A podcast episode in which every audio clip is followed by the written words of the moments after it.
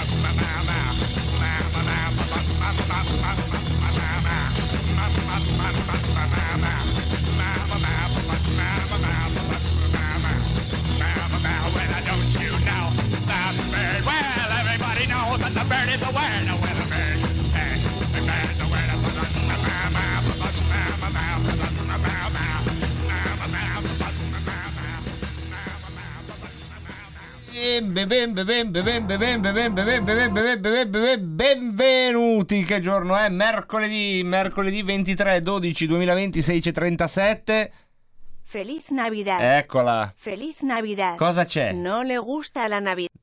Cosa? No le gusta la Navidad, señor Pinky. Non capisco se parla spagnolo, signora Carmen, ha capito? Cioè, io parlo con eh, software che parlano in italiano, come sua cugina Roborta.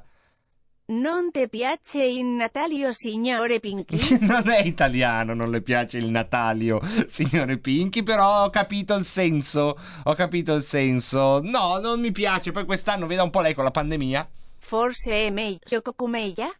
Senta, questa cosa della cocumela, poi insieme a quella del... pre- dovremmo sistemarle, eh? Dovremmo sistemare, dovremmo fare i conti, Carmen. Questa settimana ha fatto 6 ore, eh? Sì? 6 ore per 12 euro. Lei? Quanto fa? 6 ore Fe- per 12. Ma quando è che abbiamo pattuito che le davo 12 euro all'ora? Ma poi per fare che, signora? Mi scusi, eh, signora Carmensita. 6 ore per 12 euro. Sì, ho capito, ma quanto fa 6 per 12? Ma dobbiamo iniziare la trasmissione? Ma non potevamo risolverla prima questa cosa? Io chiamo il mio avvocato, che lo vedo già, dietro di me. È No, io vi tornato. spiego, vi spiego. È tornato. È tornato.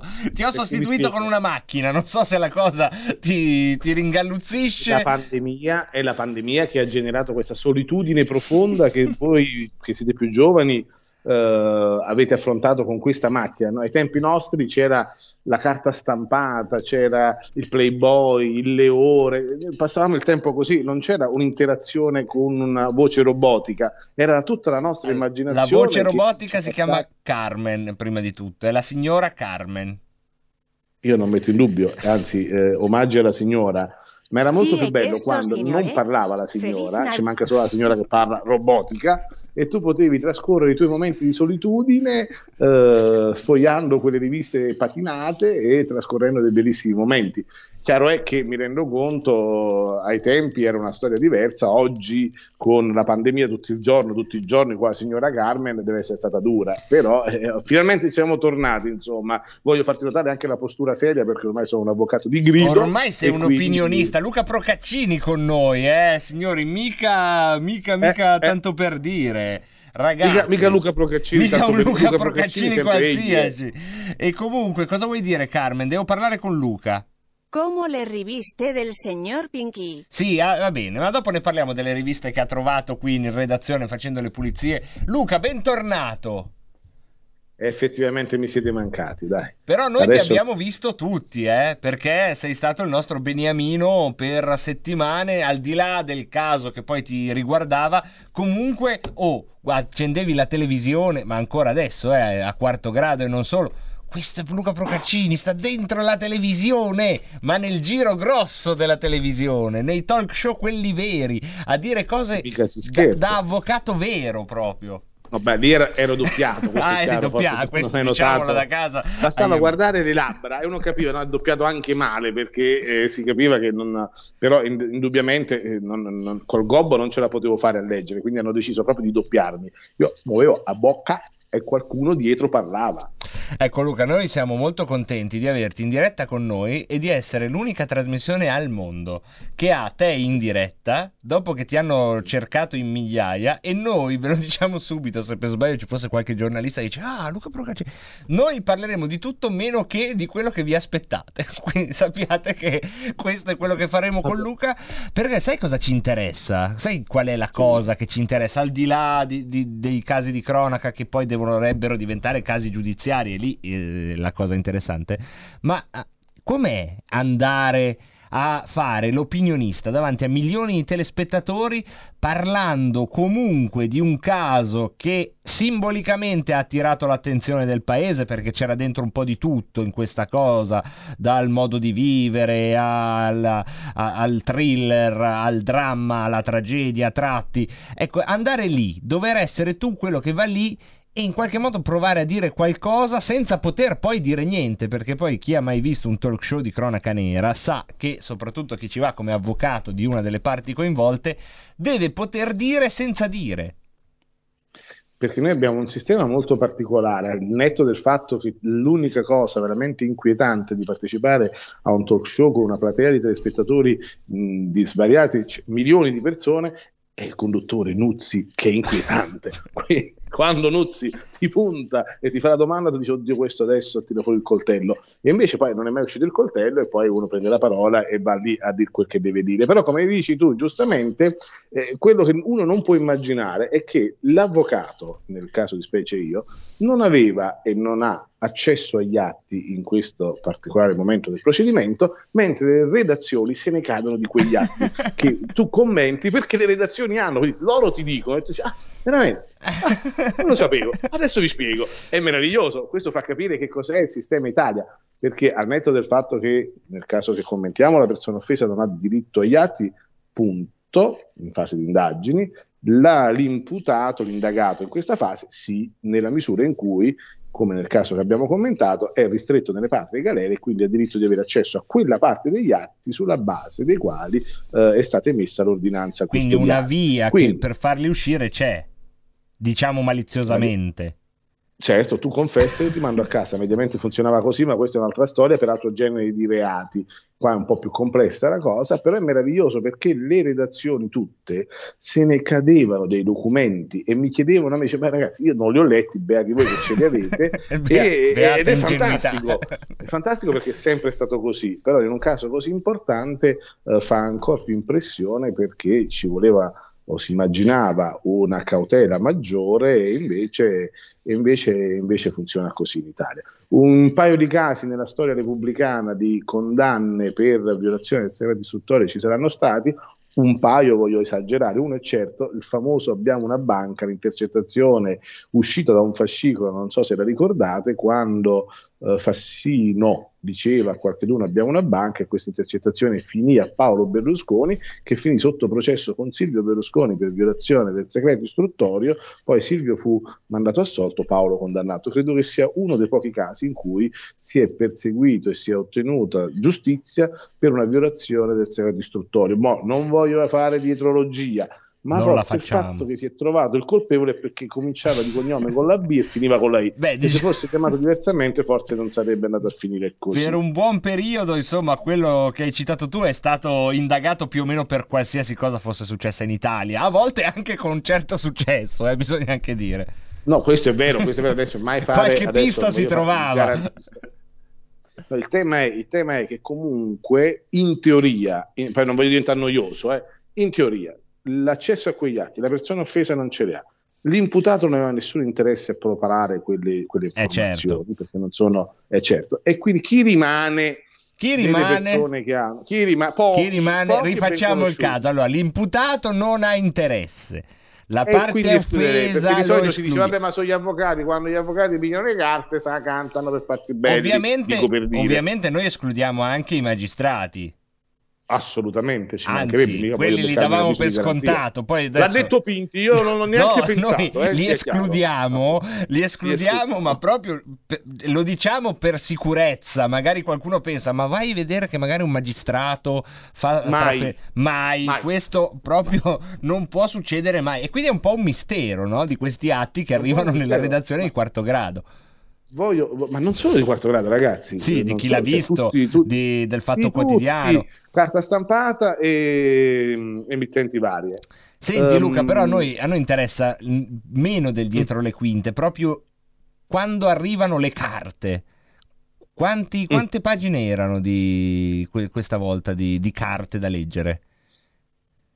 non ne ho idea la persona offesa non aveva e non ha Ah, non avevi ancora, è vero? Nessuno, neanche l'avvocato che oggi mi ha sostituito nel ruolo ha accesso a questi documenti. Finché non c'è la chiusura delle indagini per la, eh, l'indagato e poi quando e se sarà giudizio per la persona offesa che assume il ruolo, appunto può assumere il ruolo di parte civile nel processo penale, accesso agli atti non ce n'è. Finché non si chiude la fase delle indagini, sono tuttora in corso perché non sono chiuse, non c'è modo. Solo l'indagato per quella parte degli atti che hanno costituito la base della ordinanza di custodia cautelare. Punto. Eppure, ripeto, non i magistrati, non certo gli avvocati. No, i magistrati mai. mai e poi mai. Non, eh, ci sarà, sarà un virus, sarà Eh, il sarà un virus, Trojan che ma è un attimo, eh, perché è Sarà così. un Trojan che ha È così. fatto questo disastro. Poi per uno magari anche per errore, no? Cioè, tipo a me è capitato, dovevo scrivere alla mia compagna, poi per errore ho scritto a un amico. Non può succedere, uno deve scrivere una cosa al collega dell'altra, diciamo, giurisdizione, per errore lo manda, lo inoltra per errore al fatto quotidiano, perché sai, sono vicini in, agenda, no? Eh, nella Sì, rubrica... sì, ma è il- È il Succede, motivo per il quale succede. io non posso avere un amante, perché qua, come sono fatto io che sono disordinato. Ma tu inoltre in a molte ma- fai la pesca a strascico, ma questa è un'altra storia. Ma quello- sì, ma senza risultato, perché immagina Certo. me co- come sono fatto io, per errore Ma con la televisione? messaggio. Scusami? Ma adesso con la televisione che tu giri per strada e Sì. tutti ah quello Luca Procaccini ah quello con la barba ah, ah", e vengono ti lanciano reggiseni e ti danno numeri di No. telefono selfie quanti selfie ti hanno Ti spiego, chiesto ti Luca? spiego. Ti spiego. Allora, oggettivamente già avevo una certa riconoscibilità per fatti palesi e noti e quindi ero conosciuto e conoscibile dalle guardie giurate, i carabinieri, insomma le forze dell'ordine che presidiano il Palazzo di Giustizia. Non ti nascondo che con queste apparizioni televisive adesso ho, ho avuto il piacere di essere riconosciuto, quindi non mi avevano reggiseni, al massimo mutande e boxer di guardie giurate che sono lì a piantonare da 12 ore, il che non è un piacere, però il riconoscimento c'è. E, e detto questo, eh, effettivamente è stato simpatico in questi termini qui sicuramente. Entrare, tu sai che noi avvocati siamo sfigati, ti devi presentare con tesserino, ma ti devono pure prendere la temperatura prima di farti accedere al palazzo e allora sentirsi dire dall'operante di sicurezza ah la conosco, può passare. Io so Ah. che un avvocato non c'è bisogno che mostri il tesserino. Cioè, non allora si esce mai da scuola eh? sembra il racconto di uno che adesso a scuola lo riconoscono alla fine Fondamentalmente Eh, siamo sì. sempre lì. Comunque, Luca, un- per i collegamenti che dovrai fare su, su casi simili, analoghi o sul medesimo, nello sfondo del tuo Skype, Sì, guardando la libreria sulla destra, sì. vi- vi- si vede. Si vede chiaramente Mhm. esatto, nell'angolo, peraltro, proprio nascosta, peraltro, nell'angolo. Sì, che sì. dà proprio l'idea Che di una situazione, diciamo. Dà proprio Io l'idea, quello queste cosce che escono tra la laurea e la... e- Ah, quelli sono sempre i miei sogni. Non è che l'eterno Peter Pan. Io ho cominciato sul Taramara da Lampeschi. come Sì, ma non chiama. metterlo lì nell'angolo che sembra proprio che sia una cosa pruriginosa, che è. Mettilo in bella È vista. Se tu lo metti dietro, capito? Uno Tu- dice, eh, una donna nuda dietro, eh vabbè. Invece lì dà proprio l'idea... È, è una- è un- è meraviglioso. Se lo vuoi vedere bene a favore di chi è meraviglioso. Questa è la rappresentazione della donna. È meraviglioso. Guarda, bene, ai ceppi nuda con- sullo sfondo. Ecco. Quello che poi nella realtà non è perché tu sai che io sono sposato con due figlie, ai ceppi ci sono io, non ignudo perché faccio schifo, ma, Ma sono io. per Io dico, quello, non posso fare decenza. il, il filippino a casa, ma sono trattato come fossi un cavaliere servente solo perché troppi peli. Sono l'egiziano che lavora a casa ai comandi delle mie donne, con tutto il rispetto eh, delle mie donne, quindi quel sogno si è infranto. Eh, Carmensita chiede se hai i cippi. Senti, Ho i, fi- cibi? i cipi? Ma scusa, ma noi non eravamo una radio nazionalista ai Eh, tempi eh, allora è arrivata regionale. questa signora. Mo, mo con sta cazzi Carmen che E parla io che ti devo spagnolo. dire, cioè, io sono la prima vittima di questa persona quello che sta- abbiamo, oggi mi sta anche eh, chiedendo il conto 6 euro, eh, no, se- no, 12 euro per 6 ore, no, 12 per 6 devo fare. 12 per cento, Quanto diciamo- fa? Diciamo che è una tariffa, è una tariffa molto bassa, diciamo che a certi livelli ci vogliono 1000 euro per una mezz'ora. Io solitamente 30 euro 20 minuti nel parcheggio dismesso di un'area industriale. non le dica Tu sei queste euro. cose.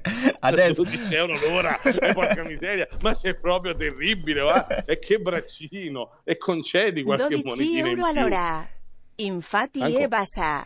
È da amica. Eh, va bene, Carmesita, dopo la sistemiamo questa cosa. No, c'è questo problema che, vabbè, eh, i robot stanno prendendo sopravvento con la pandemia. Comunque, Luca, durante tutta questa tua avventura mediatica hai dovuto ridurre moltissimo il tuo grado di cazzeggio pubblico, diciamolo. Da, per qua. Eh, quello è stato, sì, infatti mi vedete triste, un po' sconsolato. Effettivamente il ruolo mi imponeva una serietà che eh, quando ci vuole, ci vuole, ci mancherebbe, non v'è dubbio alcuno, però il bello del, del- del- del cazzeggio per chi è di Napoli è più facile coglierne il significato, per chi non lo è avrà imparato, è un modo di stare al mondo. Eh, la ironia e l'autoironia è il Vedi come ti sei Perché- proprio, sei diventato proprio in, questi- in queste settimane, ti sei dovuto quirinalizzare, ma noi ti riporteremo nelle scuderie del Quirinale, dove è giusto che stiamo. è lì che devo stare. È lì che dobbiamo stare, È già noi. tanta roba, peraltro. Non è che. Ma no, perché poi c'è una ragione. cosa anche interessante, adesso al di là di tutto. Ehm, noi vediamo i film americani dove il processo mediatico è quasi più importante di quello giudiziario. Però è anche vero no, che in- nei processi di grande attenzione pubblica quello che fa l'avvocato di una delle parti coinvolte ha una sua rilevanza, non giudiziaria magari, ma nel creare l'atmosfera intorno al caso sì. Ma nel processo mediatico, torno serio ancora una volta, purtroppo non è solo nei film americani, è stata in tutta la storia più o meno recente di tutto il nostro sistema Italia che ha visto solo il processo mediatico. Poi si è esaurito quello del processo vero e proprio, una volta esaurito quello del processo vero e proprio, pochi se ne interessano.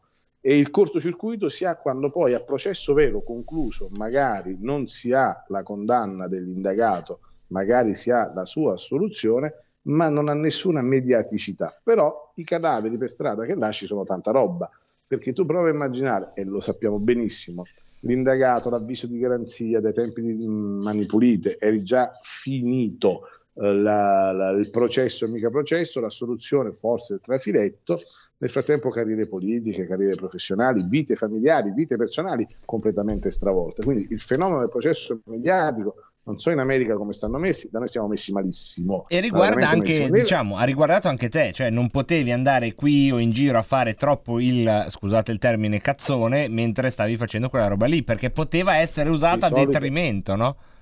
Di solito mi dicevi che facevo il coglione, però va bene anche cazzone. Sì, Beh, ho deciso sì. di- Era- c'era un- un l'hai sempre sostenuto, lo so, però sono sinonimi, si possono usare tutti e due. Sì, il tema era quello, comunque non eh, poteva essere motivo di eh, critica e imbarazzo, però al netto di questo, che tanta faccia mia, quella è che la chiami in un modo o in un è altro, quello che ci quella è. dicevamo fuori onda, cari- adesso guarda che tu puoi è nasconderti. ma fino a un ma è certo tutto vero, punto. è- la verità prima o poi viene a galla. Ma il- il- questo è un problema mio marginale, mettiamolo così, marginale. Il problema è che in Italia, mo non sto scherzando, si consuma tutto al massimo con la foga eh, nazional-popolare della, della- della- della forca in pubblica piazza quando c'è qualche misura cautelare, perché poi alla fine ci sono gli assolti e va bene, ma anche la pena che viene applicata a distanza di anni dai fatti, anche quella per fatti meno gravi che poi magari si sviluppa non con le patrie galere, ma con tutte le misure alternative di espiazione della pena, non danno soddisfazione e quindi la gente aspetta il processo mediatico che ti crocifigge. Se c'è una misura cautelare è il vero carcere che ti fai, poi del resto chi se ne frega più. Quello Ah già, cioè tra, tra quanti anni diremo, ah già, quella storia là ti ricordi? Ah, ti ricordo? No, non mi ricordo, però come è andata a finire? Ammesso che qualcuno ne abbia ancora interesse. Quanti anni ci Però questo- potrebbero volere per un processo come quello, o lo diciamo per la prima volta dopo 25 minuti, come quello genovese? Quanti anni ci vorrebbero? Eh, pareva, no, pareva, pareva, pareva, per modo di dire, un processo semplice, perché quando mai nella storia un crimine è stato registrato puntualmente da 19, 19 telecamere per tutto il tempo. Immaginate qualsiasi tipo di crimine, 19 telecamere, tu hai tutte le prospettive e tutte le angolazioni, sembrava una prova così cristallizzata che potesse essere un processo da giudizio immediato, cioè neanche l'udienza preliminare direttamente al processo. Poi però, ecco, vedi che eh, perché non necessariamente sarà così, perché poi adesso i- le denuncianti sono passate dal numero di 1 al numero di 4. La procura ha acquisito eh, immagini da maggio del- del- di quest'anno, sì, quindi 5 mesi di feste e festicciole. Eh, I telefoni custoditi, due su tre sono stati aperti, il terzo ancora non viene aperto perché l'uomo non concede i codici di accesso. Ci sono altri reati, come tu sai, perché sei un esperto, il revenge porn, pare che questo ragazzo fotografasse e mandasse agli amici, sono tutti reati. Quindi alla fine da una cosa cristallizzata, poi se questa cosa cristallizzata non viene stralciata, come dico, questa è fatta, vai subito al processo e poi ci smazziamo tutto il resto, ma se rimane tutto sullo stesso carrozzone sarà un processo, un'indagine lunga e un processo lungo. E quindi insomma tra un po' l'attenzione mediatica calerà perché questa storia dopo un po'... Ah, sì, sì, dopo un po' al prossimo omicidio o al prossimo fatto di sangue importante eh, diventerà una storia importante perché comunque è un fatto gravissimo. Certo, è tornerà, sì sì, tornerà sempre. Tornerà sempre, ma non avrà più quella mediaticità.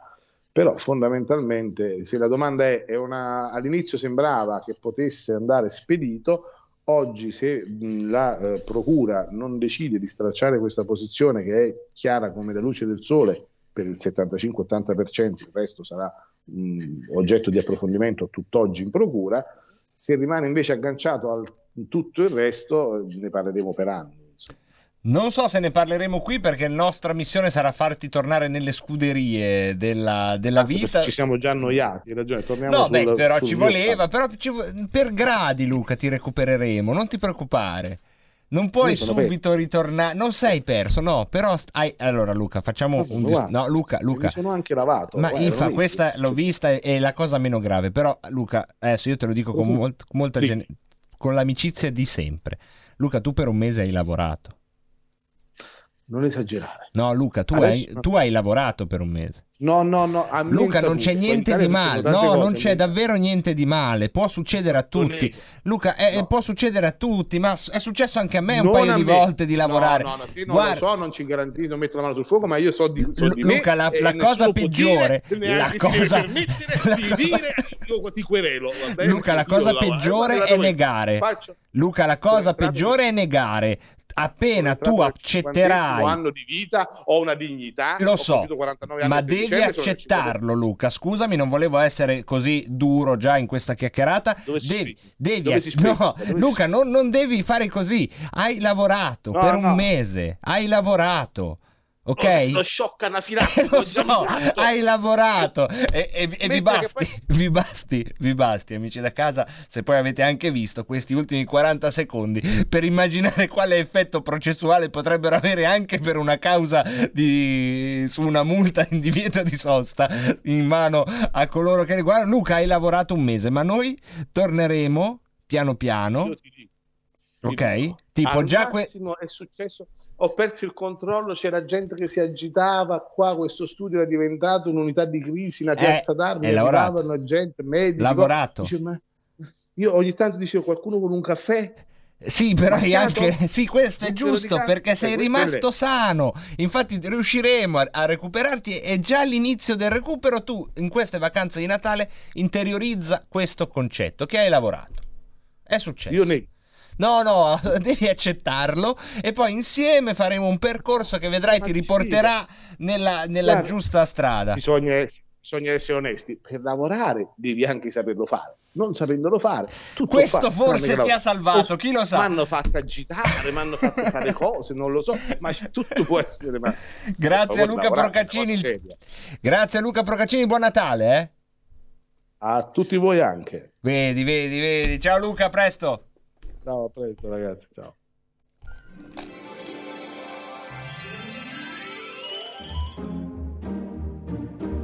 Eh, Sicuramente non sarà un Natale fuori dal comune, ma staremo tutti vicini ascoltandoci su RPL. Buon Natale da Sammy Varin.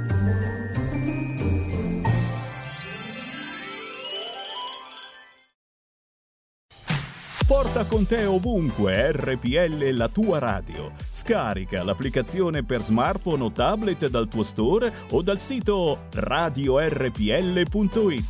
Cosa aspetti?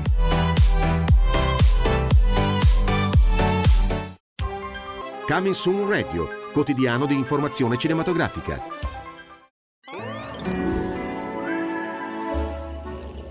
Buon Natale a tutti voi! Ciao, buon Natale! Buon Natale! Buon Crismucca a tutti!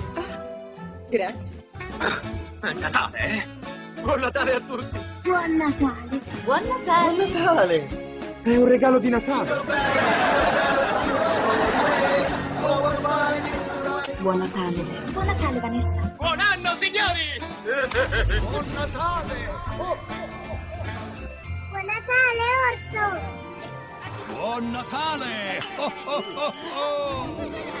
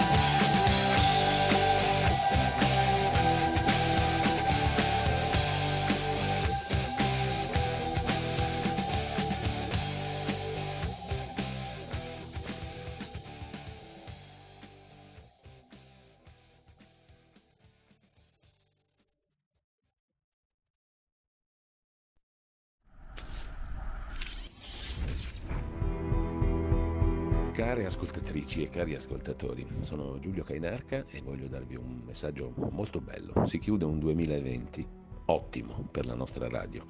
Gli ascolti sono cresciuti, la programmazione è cambiata ed è anche stata evidentemente molto apprezzata.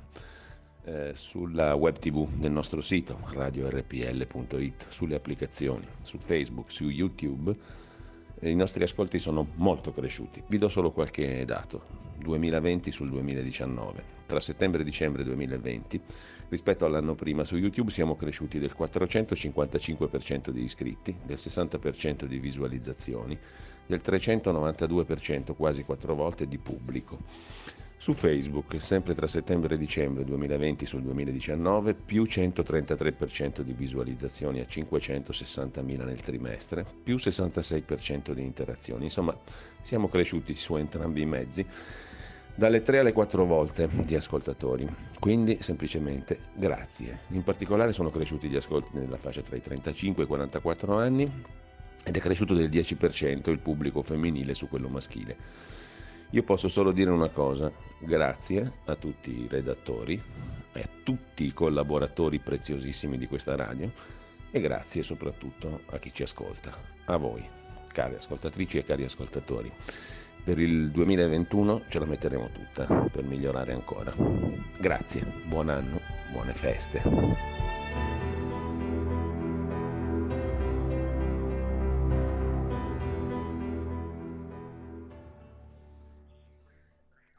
E rieccoci tornati in diretta, diretta che prosegue come ogni mercoledì che si rispetti con il nostro Le chiacchiere stanno a zero con Alessio Musella che dovrebbe già essere in onda con noi, direttore di Exit di VSL Magazine o VLS a vostro piacimento. Ciao Alessio!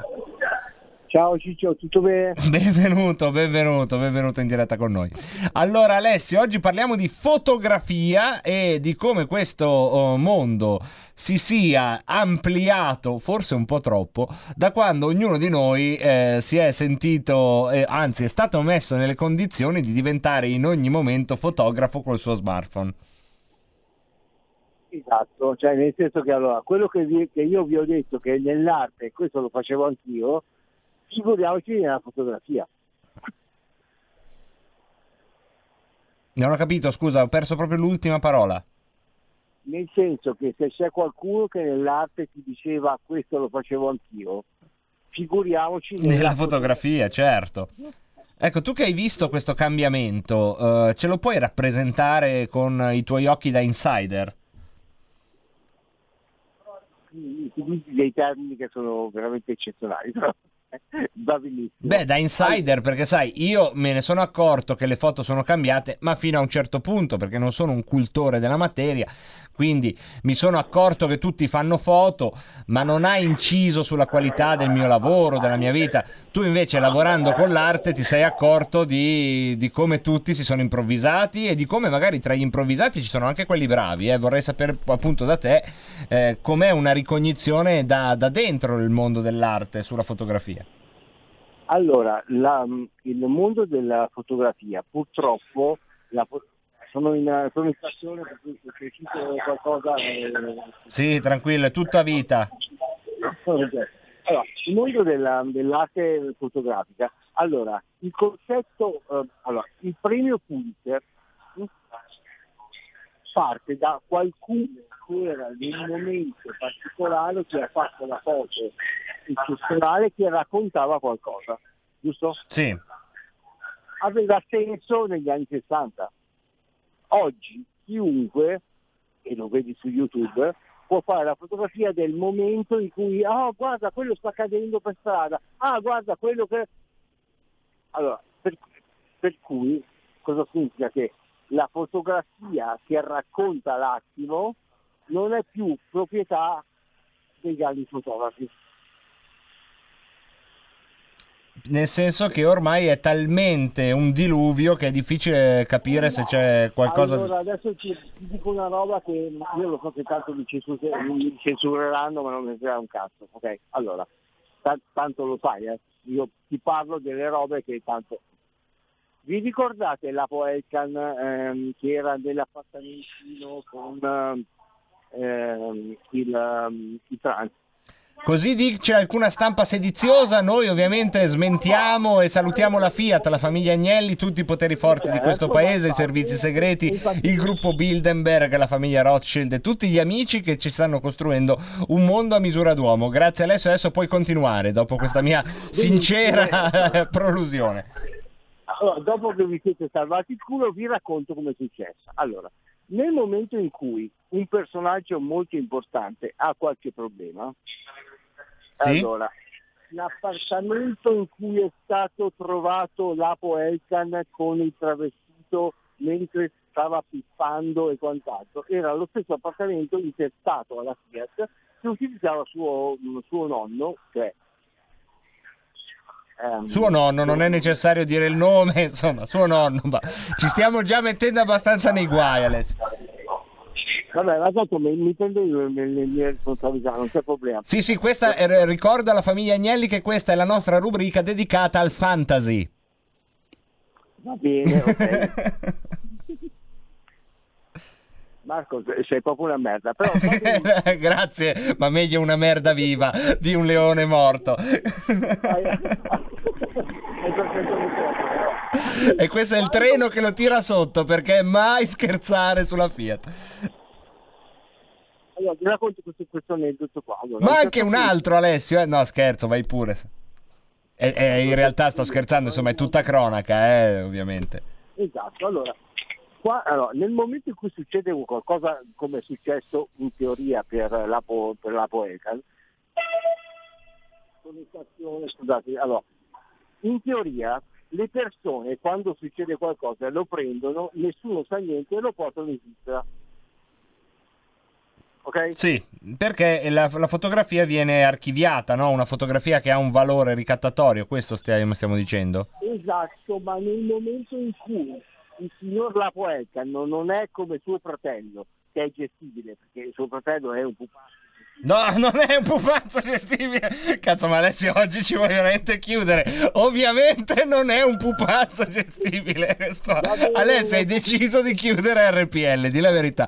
Ti hanno mandato. da- da- Vabbè, ci salva che non abbiamo credibilità. Voglio sperare questo.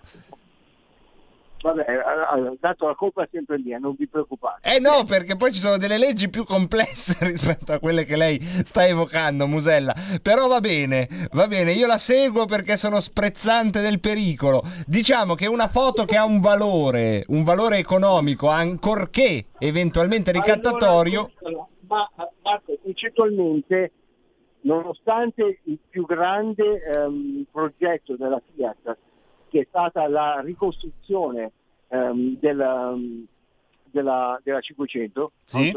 Sì, sì. Ok. che è stata voluta, che, cioè, che l'ha voluta ehm, eh, la Sì? che è ancora oggi la macchina più venduta per la Fiat, a un certo punto in Fiat, che è un SPA, hanno capito che la Poelcan non era gestibile e Ok. di conseguenza era meglio toglierlo dai coglioni. Beh, questa è una ricostruzione che, che- che tu stai facendo in modo molto fantasioso, Alessio, no? Però Sì, non dovevamo parlare di fotografia. Implorò il conduttore a quel punto. Marco, Il chiamiamola fantasiosa, la chiamiamo fantasiosa. Fantasiosa, è un, un romanzo. Esatto, per cui oggi c'è il cosa pensa Alessio Musella di cosa è successo. Esatto. Perfetto. Arbitrariamente, fantasticamente. E da lì purtroppo è stato chiamato il prode eh, Corona perché gli hanno detto devi comunque sbugiardare questo personaggio perché noi non possiamo averlo come direttore marketing del gruppo. Mi sta già chiamando, mi stanno già chiamando gli Agnelli, scusami, eh. Sì, no, no, io mi dissocio, signor Agnelli. Eh, appena, appena finisce il blocco la chiamo, mi scusi, alle 17.30. Vabbè dai, cambiamo discorso. scusate, eh, scusate. Eccomi qua Alessio, dicevamo la fotografia, questo spazio dedicato alla fotografia. Ecco Alessio. Buongiorno Marco, tutto bene? Tutto Buongiorno Alessio Musella, oggi parliamo de- del Natale, no? Del Natale, siamo sotto Natale, parliamo del Natale, come fare delle belle... No Alessio, par- tornando alla fotografia, davvero, al di là dei- dei- delle questioni di potere di Casagnelli che sono molto più grandi della nostra capacità di parlarne. Qual è il tema? Dove volevi arrivare parlando di fotografia, raccontando que- questo intrigo, questo scandalo che comunque è di dominio pubblico, no? E anche le ricostruzioni, insomma, vengono fatte eh, dalle persone sulla base di quello che si può anche immaginare di queste grandi dinastie industriali, no? Dove non tutto Allora, Marco, probabilmente è trasparente nei rapporti umani. Marco, Raccontato tante cose, però abbiamo lanciato delle robe, ma parliamo di fotografia, cioè hai ragione te, non ho voglia di rompere le balle su queste cose qua. Però ti ho detto, ti ho raccontato che comunque nella fotografia, perché poi nella fotografia di un certo tipo eh, rientra anche il, gossip piuttosto che... Certo. ok? Però, mo- adesso parliamo di altra roba. Allora, ci sono dei grandissimi fotografi. Allora, la fotografia oggi è data, ma anche da il momento in cui tu sei lì. Sì, ok? Perché comunque la fotografia oggi ci sono dei, dei telefonini della Madonna che con, ehm, eh, come si dice, con, eh, con i filtri, con eh, tutto quanto, cioè, tu veramente potresti essere un fotografo eccezionale. Allora, in questo momento cosa significa?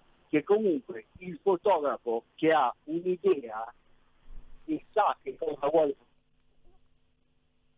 vedete cosa succede? Non si sente più Alessio Musella. perché Perché abbiamo problemi audio. Ecco Alessio, sei, sei sei ritornato. Faccio un esempio, Beirut Sì, Beirut, Beirut che... Ok. è esplosa mm, L'esplosione del porto di Beirut, sì.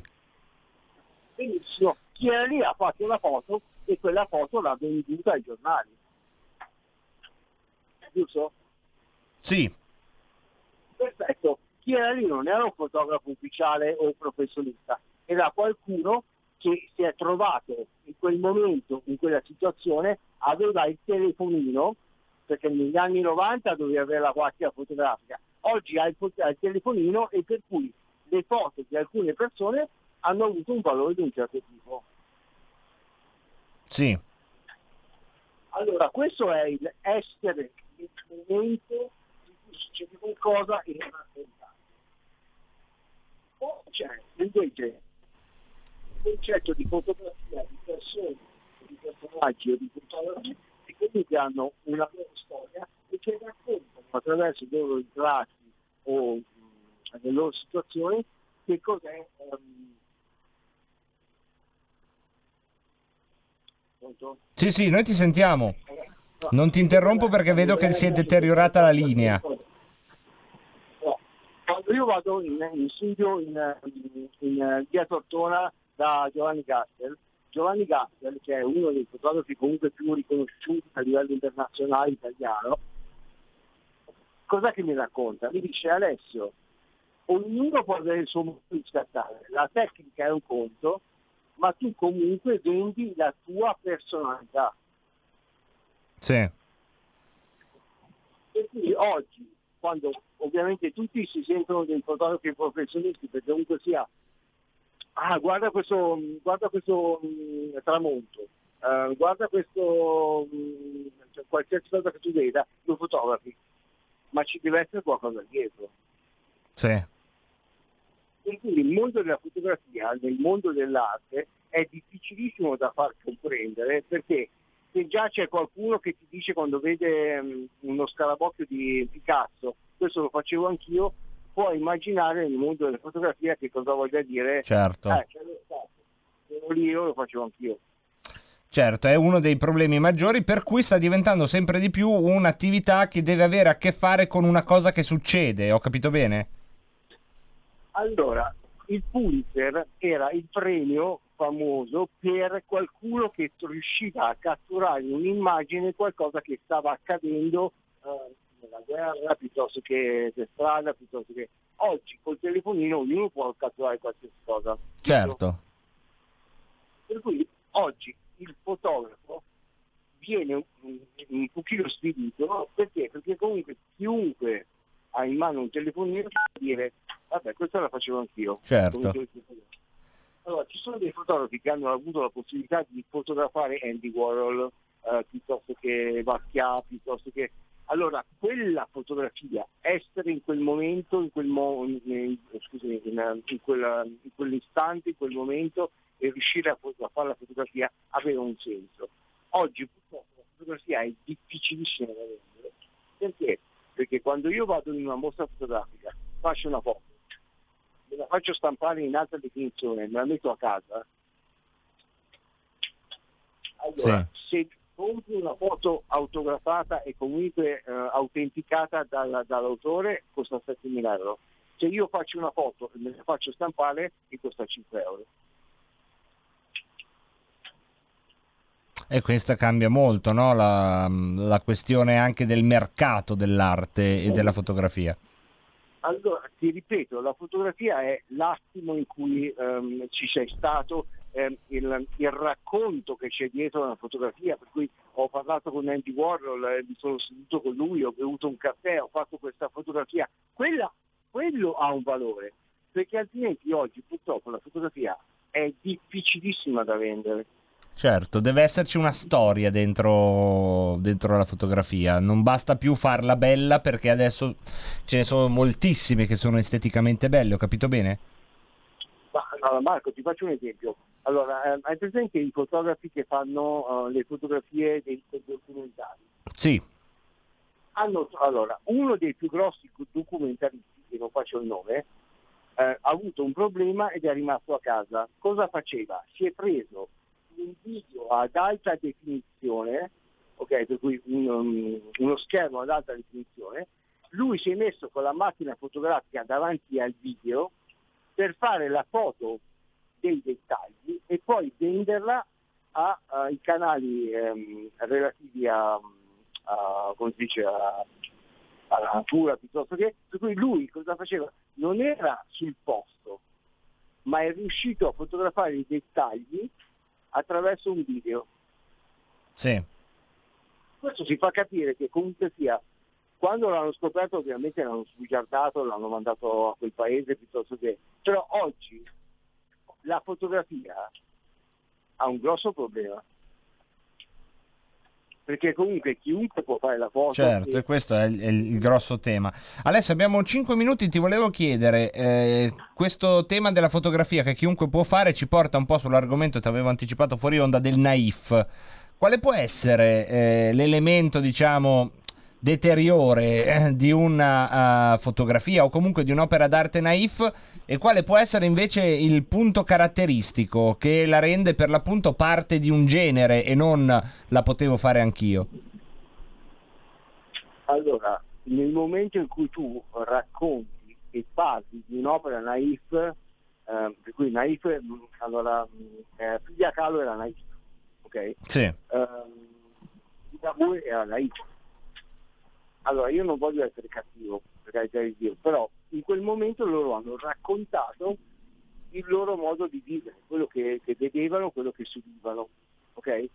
Perché comunque eh, Frida Kahlo ha avuto un grossissimo incidente, non poteva muoversi da casa e per cui ha iniziato a fare i suoi autoritratti piuttosto che e, e, e Ligabue, che non era un genio in, eh, sotto certi punti di vista, ha iniziato comunque a, a rappresentare quello che, circondava, quello che lo circondava. ok? Sì. Per cui quando parliamo di naif è ancora peggio, perché comunque oggi abbiamo dei nomi molto importanti che costano via di Dio per quanto riguarda eh, le loro opere.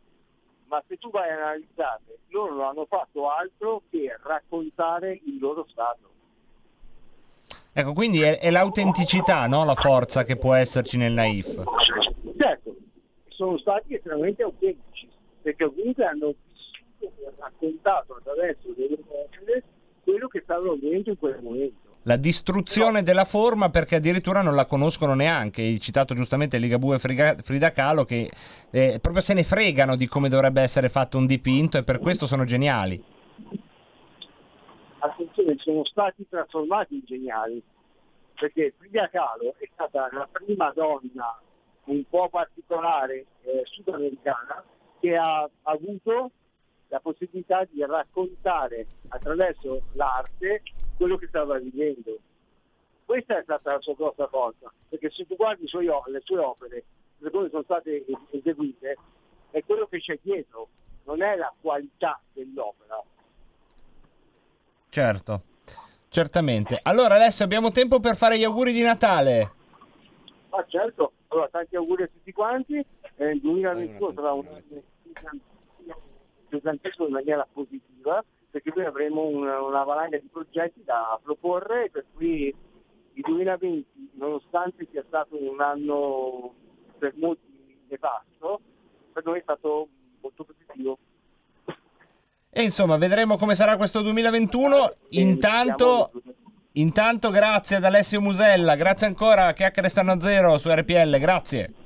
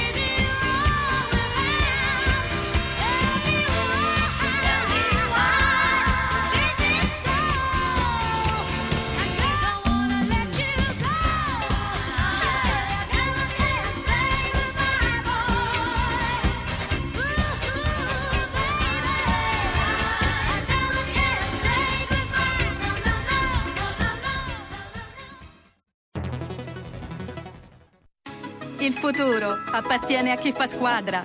Le radio italiane si uniscono per giocare la partita da protagoniste. Nasce l'app Radio Player Italia. 140 stazioni in una sola rete. Scegli la tua preferita e ascolta il suono perfetto del digitale. Gratis, senza registrazione, senza interruzioni, compatibile con tutti i device. Le notizie, la compagnia, la musica scelta da chi la ama, la conosce e la vive. Scarica Radio Player Italia. Il futuro batte con la radio nel cuore. Anche RPL è disponibile su Radio Player Italia.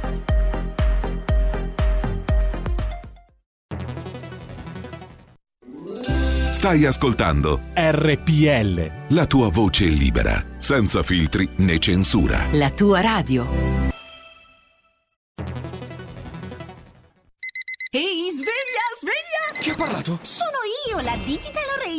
Anche in camera mia? Ma non abitavi nella mia auto? Analogico che non sei altro. Per tua informazione, da quest'anno mi puoi ascoltare nelle auto nuove, in casa e dovunque ci sia una radio.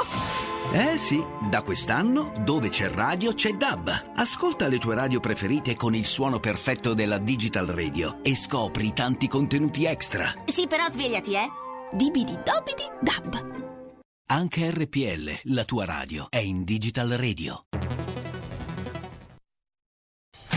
Porta con te ovunque RPL la tua radio. Scarica l'applicazione per smartphone o tablet dal tuo store o dal sito radiorpl.it.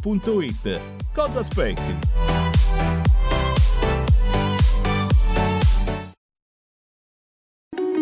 Segui la Lega è una trasmissione realizzata in convenzione con La Lega per Salvini Premier.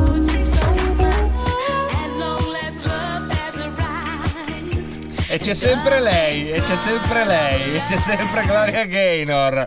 Era rimasta, era rimasta. Segui la Lega prima che la Lega segua te. Lo spazio convenzionato con la Lega Salvini Premier, con il quale ogni giorno vi ricordiamo la possibilità, possibilità, possibilità di tesserarvi alla Lega Salvini Premier. Basta andare su tesseramento.legaonline.it. Lì eh, con una connessione da Italia uno strumento di pagamento elettronico 10 euro caricati sul suddetto strumento di pagamento elettronico potete diventare tutti quanti sostenitori della Lega Salvini Premier. Basta compilare il modulo, pagare i 10 euro e la tessera arriva direttamente a casa vostra.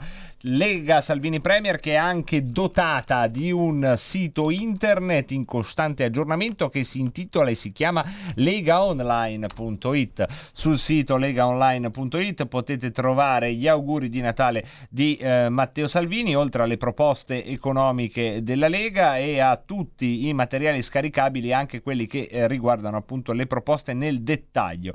Aggiornamenti anche dai senatori, dai deputati, dagli eurodeputati sono consultabili in tempo reale e caricati appunto su questo sito che poi ha una sezione dedicata ai eh, dipartimenti della segreteria politica con le varie ehm, nomine eh, di responsabilità e eh, gli eh, annessi ambiti di intervento, i piani e le proposte, tra tutte la uh, flat tax e i disegni di legge e poi e poi e poi gli appuntamenti radiotelevisivi che questa sera vedono alle 23 Antonio Maria Rinaldi, ospite di Stasera Italia su Rete 4 e ancora domani, no che domani, lunedì 28 uh, dicembre, scusatemi, Alessandro Morelli all'aria che tira alle ore 11 e sempre lunedì 28 dicembre Gianmarco Centinaio a Oggi è un altro giorno su Rai 1. Vi ricordo che il Segui la Lega nasce come spazio dedicato per raccontare le iniziative della Lega sul territorio, iniziative che sono in evidente eh, calo a causa dell'emergenza Covid, tuttavia non disperiamo di darvi contezza delle prossime che saranno organizzate quando le norme, il tempo e eh, l'entusiasmo lo permetteranno. Voi altrettanto fateci sapere se ci sono iniziative che vengono organizzate sui territori e che eh, in qualche modo voi volete pubblicizzare, mandatecele via WhatsApp al 346 64 277 56. Anche per oggi il Segui la Lega finisce qui. Segui la Lega è una trasmissione realizzata in convenzione con La Lega per Salvini Premier. Un saluto a chi ci ha scritto nonostante tutto, nonostante oggi WhatsApp li abbiamo un po' dimenticati. Un saluto quindi agli Anonymous e poi abbiamo, abbiamo cosa, cosa ci deve dire signora Carmen? È ancora qua. Quindi Hai vinto una diretta via radio da fare il giorno di Natale, dalle 9 del mattino fino alle 7 sera. Ah, che culo. grazie, grazie ad Alessandro da Losanna che si è inventato il file della Carmen Sita. Ormai, veramente, questa trasmissione, ormai, quando si dice uno ha il pubblico che si merita, nel senso io sono molto fiero che il pubblico che è rimasto su Rebelot dopo sette anni sia un pubblico ormai, ormai inadattabile alle coordinate spazio-temporali che contengono la gran parte dei nostri simili. E a proposito, prima di darvi le notizie vere, sentiamo anche un esempio, ma ben fatto, di fake news. Come è fatta una fake news così?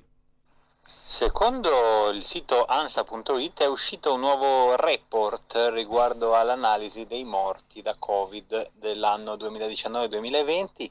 Secondo i recenti studi dell'Istituto Medico di Sanità Tecnico Scientifico, sembra appurato che nessuno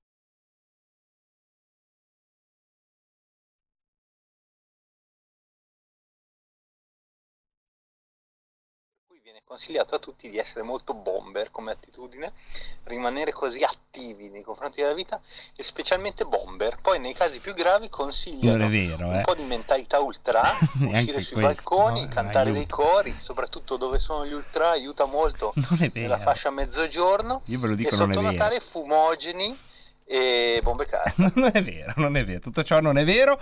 Mentre il bollettino della sera ve lo leggo, nonostante sia un orario irrituale per eh, sciorinarlo. Sciorinarlo, eh? Come ha fatto quest'anno il verbo sciorinare che hanno chiuso le piste da sci?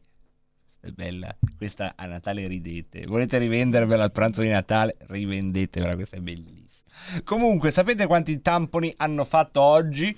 175.364. E se fai 175.000 tamponi, cioè eh, circa 60-80.000 in meno dei giorni del chiudi tutto, chiudi tutto, zona rossa, oddio, oddio, oddio, se ne fai 80.000, eh, i contagi, i positivi sono sotto i 20.000. Pensate, un concetto matematico che ho capito io e questo vuol dire che hanno raggiunto davvero la base della matematica, dove sono io, un po' eh, l'ultimo, il paria, l'ilota della eh, conoscenza matematica in questo paese e forse nell'universo, da quando non c'è più Fidel Castro che con me condivideva l'idea che se c'è un problema d'economia tu stampi moneta, dai dinero a todos e todos sono contenti. Ecco, non è andata così Fidel, mi dispiace, non funzionava, poi c'è sta roba, l'inflazione. Non abbiamo tempo di prendere la telefonata, mi dispiace, oggi va così. Spietatezza natalizia, no, davvero spietatezza perché eh, se no non riusciamo a stare dentro nelle cose. Spietatezza natalizia. Muah! Muah! Comunque, dicevamo eh, il bollettino di oggi. Eh, 175.364 eh, i mm, tamponi, 14.522 i casi positivi. I positivi sono persone che hanno, oh, sono entrate in contatto col virus ma non sono necessariamente malate, anzi la gran parte di loro come sapete sono asintomatici, alcuni di loro Anzi, la gran parte poi eh, di queste persone, se sviluppa sintomi, riesce a curarli a casa. Una parte va in ospedale e questa parte che va in ospedale è ehm, comunque in un paese, nel caso dell'Italia, dove gli ospedali ci sono, sono aperti e curano tutti.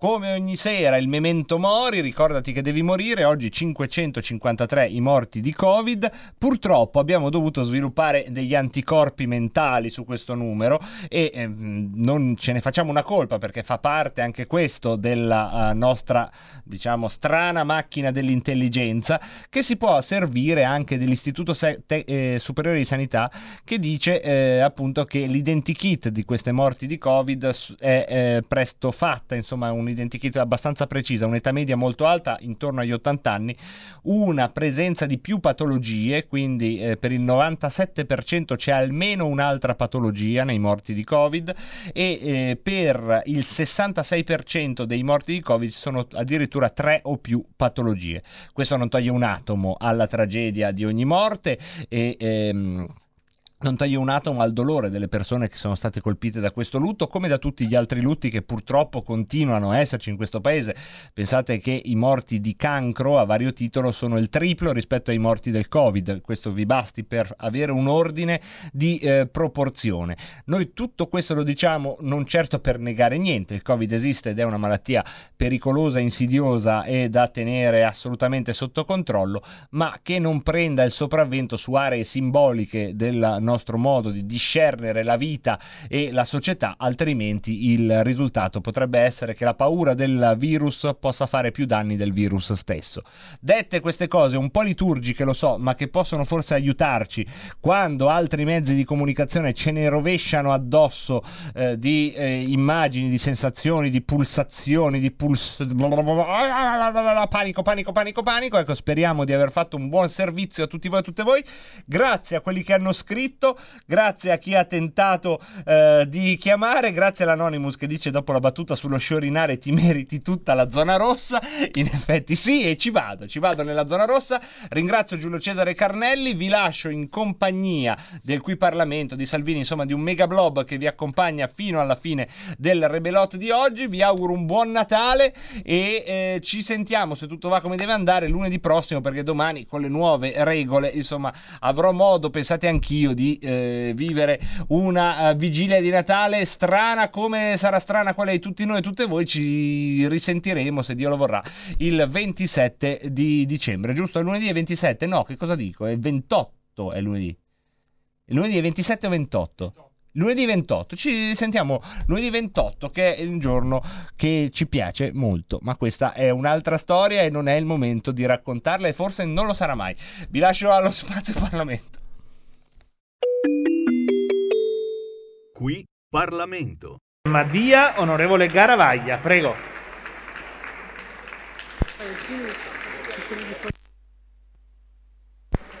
Grazie Presidente, onorevoli colleghi, colleghe, ma ovviamente noi non daremo la fiducia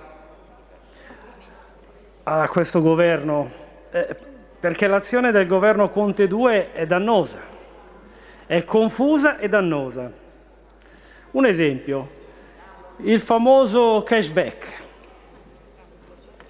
Quasi 5 miliardi di euro, perché qualcuno pensa che sia una cosa così che ti regalano i soldi. No, no, ci sono 4 miliardi e 7 di stanziamento.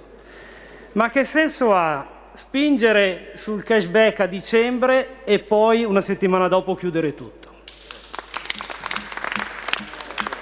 Ma è possibile chiedervi un minimo di programmazione, non una cosa esagerata, un minimo. Questo era facilmente comprensibile. Che poi era meglio dare 4 miliardi e 7 direttamente ai commercianti e avremmo avuto un'efficacia sicuramente maggiore. Anche perché buona parte di questi quasi 5 miliardi sono sprecati. Vi faccio un esempio così lo capiamo tutti. Una, uno, qualsiasi di, di noi, una famiglia con un buon reddito, moglie, marito, due figli, tutti col, con il conto corrente, in un anno portano a casa col cashback 1200 euro. Ma che senso ha dare 1200 euro a una famiglia con un buon reddito in una situazione come questa? Nessuno. Sono soldi sprecati. E vabbè l'evasione fiscale. Sì, ma supponiamo che questa famiglia abbia fatto semplicemente la spesa all'S lunga. Ma vi pare che l'S lunga fa evasione fiscale? Anzi, vi dirò di più, in questa situazione, adesso quando andate a casa col taxi, è meglio che lo pagate in contanti, così il tassista non deve spendere i soldi della commissione, per essere precisi. Quindi un'azione dannosa, confusa del governo Conte 2. Un altro esempio. Finito qui, usciamo, andiamo a mangiare qualcosa in trattoria, bene, rispettiamo le regole, distanza, eccetera. Perché non si può andare nella stessa trattoria a cenare? Stesse regole, stesso distanziamento. È una regola stupida, talmente stupida che però fa chiudere decine e decine di migliaia di esercizi commerciali. E veniamo quindi alla legge di bilancio. Che cosa ha proposto la Lega in questa legge di bilancio? Innanzitutto la cosa più importante. Abbiamo chiesto, e sostanzialmente con le buone imposto, che a decidere sia il Parlamento. C'era un articolo 207 con il quale il governo Conte 2 si faceva un fondo di 3 miliardi e 8 che il Presidente del Consiglio Conte avrebbe potuto spendere in totale autonomia con i DPCM. Ebbene, non sarà così, deciderà il Parlamento. Ha deciso il Parlamento. In questo modo si sono riusciti a fare tante cose positive, condivise, che il governo non aveva semplicemente preso in considerazione, se n'era dimenticato. E se non si va all'esercizio provvisorio, è stato ricordato, è grazie all'azione responsabile dell'opposizione. Perché non si è mai visto nella storia della Repubblica un governo che presenta con 35 giorni di ritardo rispetto alla legge di contabilità la legge di bilancio, rischiando il governo di portare all'esercizio provvisorio. Roba da matti. Quindi questa decisione importante è stata presa, così è stato, decide il Parlamento, i 3 miliardi e 8 sono stati destinati dal Parlamento e non da Conte e Casalino chiusi da soli in una stanza. Si sono così potuti affrontare temi di cui il, il governo si era dimenticato, dal sostegno all'auto, agli aeroporti, al contratto di espansione che consentirà di mantenere più forza e lavoro possibile e di avere un minimo di staffetta generazionale, al rinvio della sugar tax. Ma non sto a fare tutto l'elenco, tanto è noto e ognuno si mette la bandierina dove vuole, tanto si sa chi ha fatto cosa, basta leggere. In particolare la Lega che cosa ha voluto mettere in questa legge di bilancio? Un minimo di riequilibrio. Noi abbiamo una parte del Paese più in difficoltà dell'altra. Il popolo dei non garantiti. Li conosciamo. Professionisti, partite IVA, autonomi, artigiani, commercianti, per i quali spesso c'è il pregiudizio dell'evasore fiscale e in realtà abbiamo scoperto quanto invece sono fragili in questa brutta crisi. La misura principale che ha voluto la Lega, che ha proposto e che è stata approvata, e ringraziamo le forze di maggioranza che hanno condiviso e portato avanti questa proposta con noi, vale 2 miliardi e mezzo, un miliardo in legge di bilancio, un miliardo a gennaio nel prossimo scostamento, è l'anno bianco contributivo. Cioè autonomi in difficoltà, tutti indistintamente, che hanno avuto un calo di fatturato importante, che hanno un reddito inferiore a 50.000 euro, non pagheranno i contributi fissi. Tradotto, uno sconto di 3.700 euro circa, che non è poca cosa. E oltretutto è una misura semplice, concreta, auto- eh, automatica, non ci sono click day, cose strane. La cosa più semplice quando si vuole aiutare un imprenditore o un'impresa è non chiedergli soldi e contributi, senza inventare l'acqua calda. Ecco, questo, di questo il governo semplicemente si era dimenticato, non ci aveva pensato, vabbè, ci ha pensato la Lega e il Parlamento l'ha fatto. Grazie.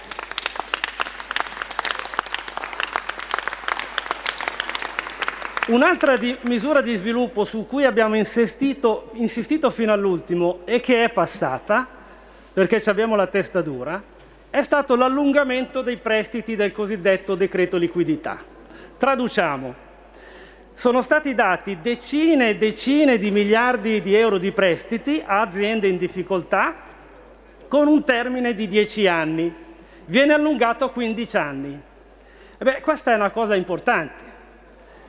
Il commerciante, l'artigiano che aveva preso un prestito di, di 30.000 euro, invece di restituirne 3.000, ne restituisce 2.000 e sono altri 1.000 euro in meno. Insieme ai 3,7 dei contributi sono quasi 5.000 euro in meno che, che esborserà l'anno prossimo. E è una cosa importante. Ma non è importante solo per questo. Allungare i prestiti significa ridurre gli insoluti. Questo migliora i bilanci delle imprese, migliora i bilanci delle banche, che avranno meno NPL, e migliora, viva Dio, anche il bilancio dello Stato, che questi prestiti garantisce al 100%. Meno insoluti, meno banche in crisi, meno soldi che lo Stato deve mettere per ripianare i bilanci delle banche. Ecco, questa è la nostra idea di sviluppo, pensare allo sviluppo. Infine i bonus. c'è bonus e bonus. Mentre voi fate il bonus delle tv, 100 milioni per regalare le tv, sempre nell'ottica del consenso, compro il voto regalando un televisore, noi facciamo una cosa diversa. Peccato poi che le tv sono fatte in Cina, non sono fatte da noi. Noi abbiamo proposto e ottenuto il bonus mobili, filiera tutta italiana, posti di lavoro tutti italiani, una coppia, una famiglia, chi vuole ristruttura, compra dei mobili e ha una detrazione IRPEF del 50%. Però non è tanto la detrazione IRPEF, certo importante, è spingere i, costu- i consumi e sostenere la filiera. Non è difficile, non è difficile e non c'è il bollino, questo te l'ho dato io per il, per il voto, c'è l'idea di sviluppo. Questa è l'idea di politica economica della Lega. Sviluppo e sostegno alle imprese, a chi lavora, a chi le tasse le paga coi soldi suoi, magari con quei pochi euro di incasso che ha portato a casa alla, alla sera perché è tutto chiuso. L'opposto della politica economica messa in campo dal governo Conte 2 che si basa su bonus e sussidi finalizzati al consenso. Noi della Lega vogliamo lo sviluppo, la crescita, il PIL. Voi, non tutti, ma una larga parte della maggioranza, i sussidi. Ma poi chi fa PIL? Il PIL lo fa chi lavora. Non esiste, ai noi, una decrescita felice. Basta guardarsi in giro, andate in giro. Non si vedono tante facce felici, anche se è Natale. Diamoci una mossa tutti.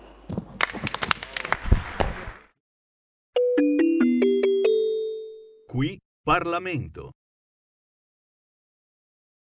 Beh, vede Presidente, dopo l'intervento del collega Sodano, che dire, qua stiamo perdendo veramente il lume della ragione. Innanzitutto vorrei riportare l'attenzione dell'Aula un attimino alle tempistiche. Non è possibile che ci ritroviamo qua in Aula dopo un mese di ritardo a parlare del provvedimento che dovrebbe essere il provvedimento più importante per l'intero Parlamento e purtroppo un ramo del Parlamento è stato esonerato dal, proprio dal poter contribuire a questa manovra, perché voi è dall'inizio della pandemia che state esautorando il Parlamento. Non è possibile che i provvedimenti vengano approvati in un solo ramo, mentre l'altro ramo del Parlamento deve semplicemente avvallarli, promuoverli e portarli avanti.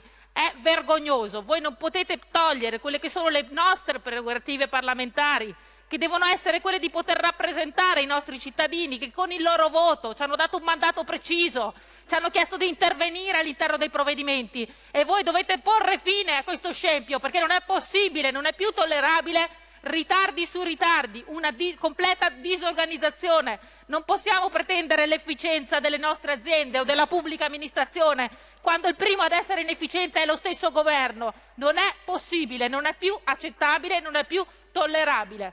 Soprattutto perché vorrei ricordare, onorevoli colleghi, che era, era qualcuno del governo che inizialmente diceva il centrodestra, diceva la Lega, che eravamo completamente fuori da ogni realtà quando dicevamo che erano necessari oltre 100 miliardi di euro per far fronte a questa pandemia. No, no, lo stesso ministro Gualtieri ci diceva ma che provvederemo con 3 miliardi di stanziamento. Il tempo ci ha dato ragione, il tempo ha confermato che noi non dicevamo bugie, il tempo ha confermato che noi avevamo visione, che avevamo contezza di quello che stava accadendo, a differenza del governo un governo che ha continuato a prendere provvedimenti a singhiozzo e questi provvedimenti fatti a singhiozzo hanno danneggiato la nostra economia. Perché vede, Previs- Presidente, serve avere una visione di insieme e con tutti questi provvedimenti che voi in, queste, in questo continuo errare, questo, perché vede, sbagliare è umano, ma perseverare nell'errore è diabolico, qualcuno diceva, e voi nell'errore continuate a perseverare. Non è possibile che siamo arrivati a, a, a scrivere da parte del governo il ristori quinques, non è possibile.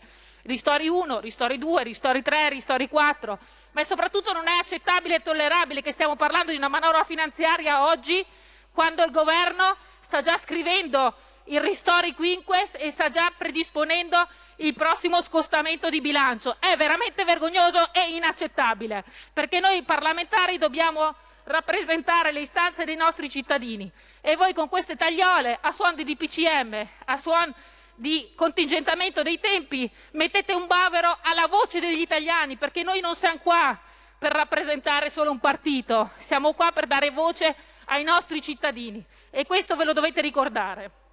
Vedete, vi siete poi persi, vi siete persi all'interno dei codici Ateco. Avete dimenticato intere categorie e noi ve le abbiamo puntualmente ricordate. Vedete, ve le siete scordate forse per scarso interesse nei confronti di queste categorie o forse per un'elevata vostra completa incapacità di gestione.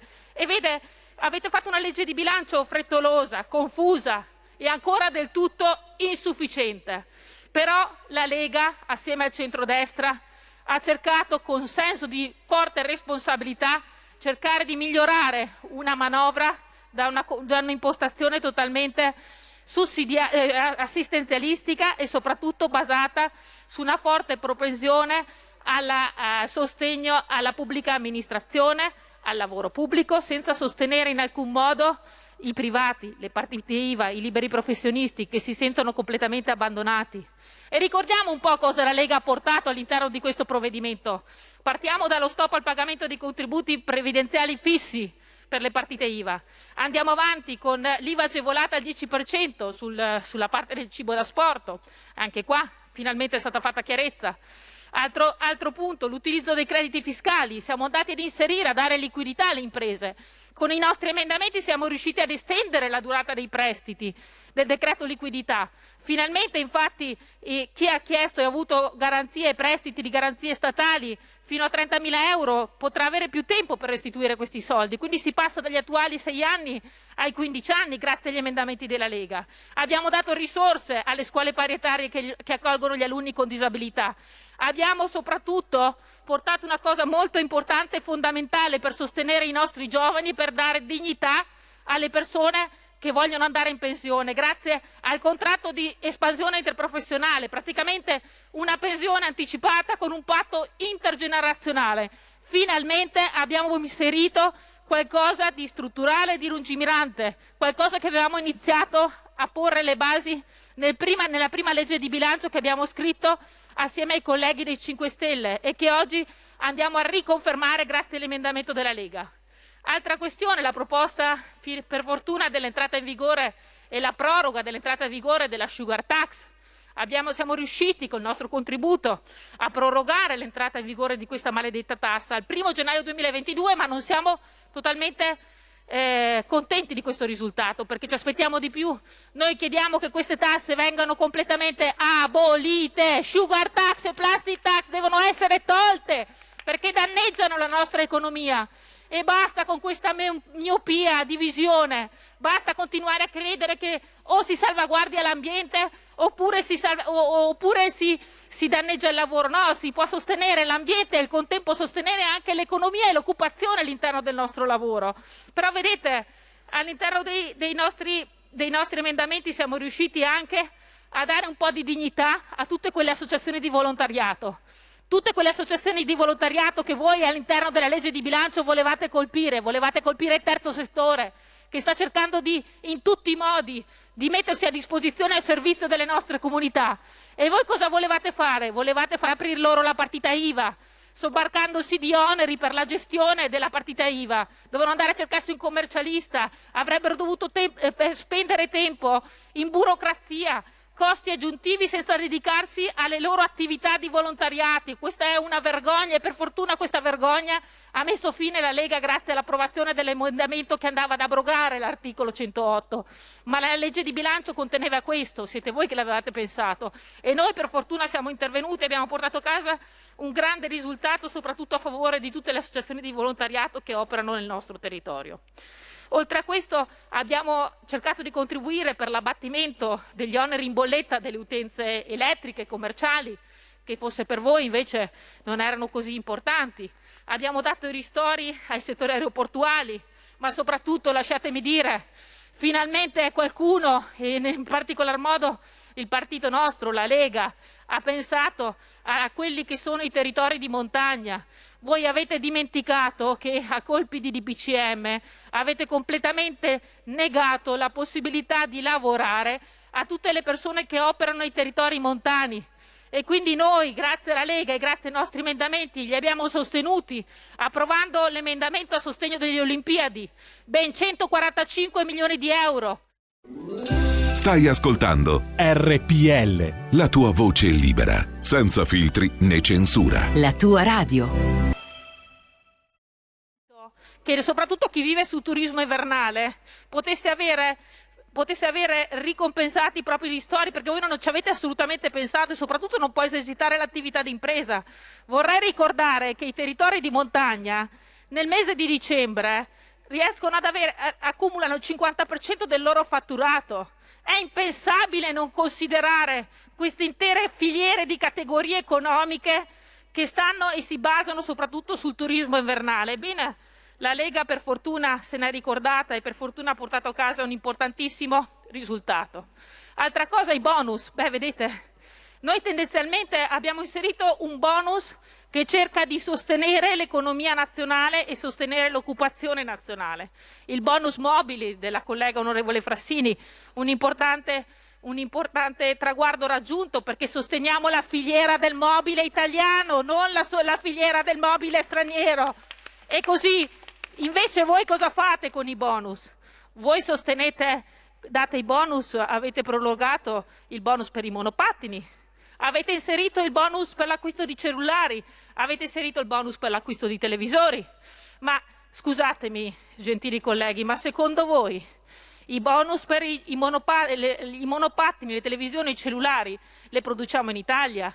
Non mi risulta. Sono tutti bonus che purtroppo favoriscono solo gli stati stranieri e l'occupazione dei paesi stranieri. Vergognatevi perché sono soldi degli italiani e devono rimanere a sostegno del popolo italiano. Voi che avete una visione del mondo totalmente distorta rispetto a quella che è la nostra, perché vedete, voi vi immaginate gli italiani come?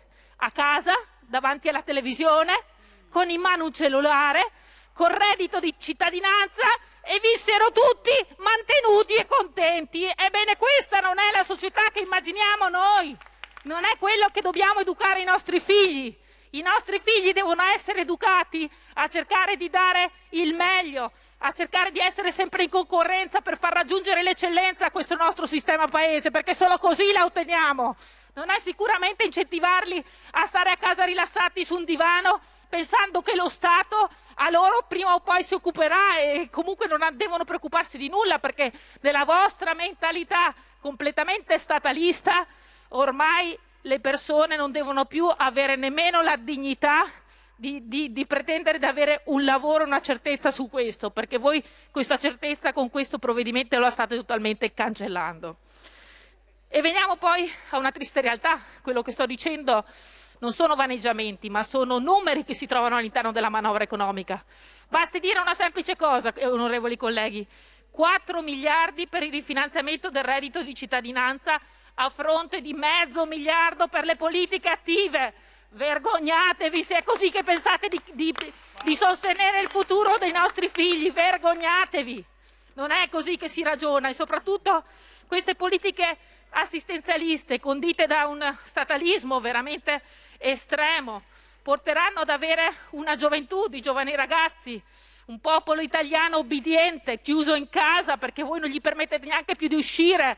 E c'era il Premier Conte che diceva che dovevamo avere pazienza un mese e mezzo fa, dovevamo cercare di stare buoni e tranquilli per salvaguardare il Natale. Bene, vorrei ricordare, Presidente, che il Premier Conte, la realtà dei fatti, ci dice che ha completamente sbagliato.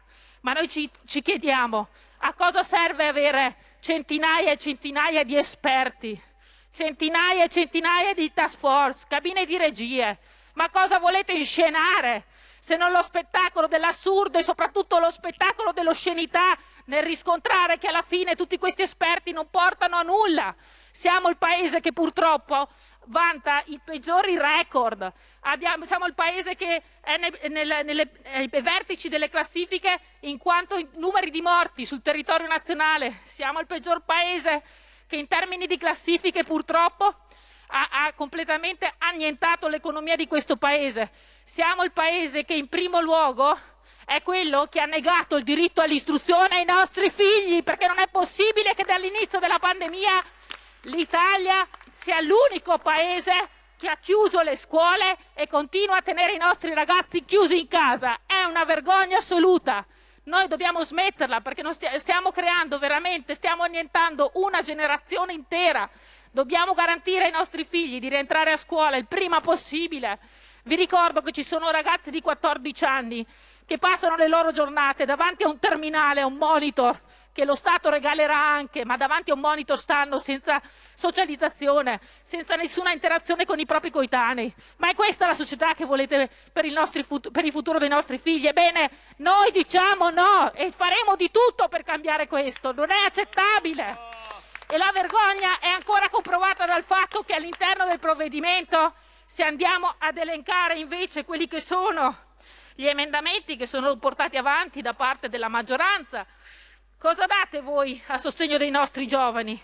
Ebbene, pensate di sostenere i, gio- i nostri giovani con il jazz, con la musica, 3 milioni per carità, non me ne vogliano, però forse di prioritario nel nostro paese c'è ben altro.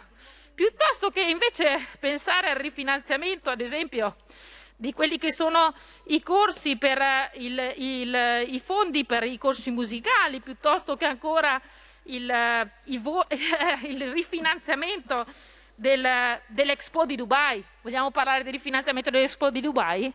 Sì, quello eh, non vorrei rubare il tema al collega Trancassini che poi entrerà nel merito in modo specifico, però è veramente vergognoso. Ma cosa pensate che le, che le aziende vadano a Dubai? Se da qui a qualche mese non avremo più aziende italiane che produrranno niente? Ma di cosa stiamo pensando? Di cosa stiamo parlando? Dovete cercare di essere più attenti ai soldi come vengono spesi. Parliamo poi, ad esempio, all'interno delle filiere agricole minori. Siete intervenuti anche lì. Avete fatto un provvedimento ad hoc, ma solo per alcune filiere agricole minori.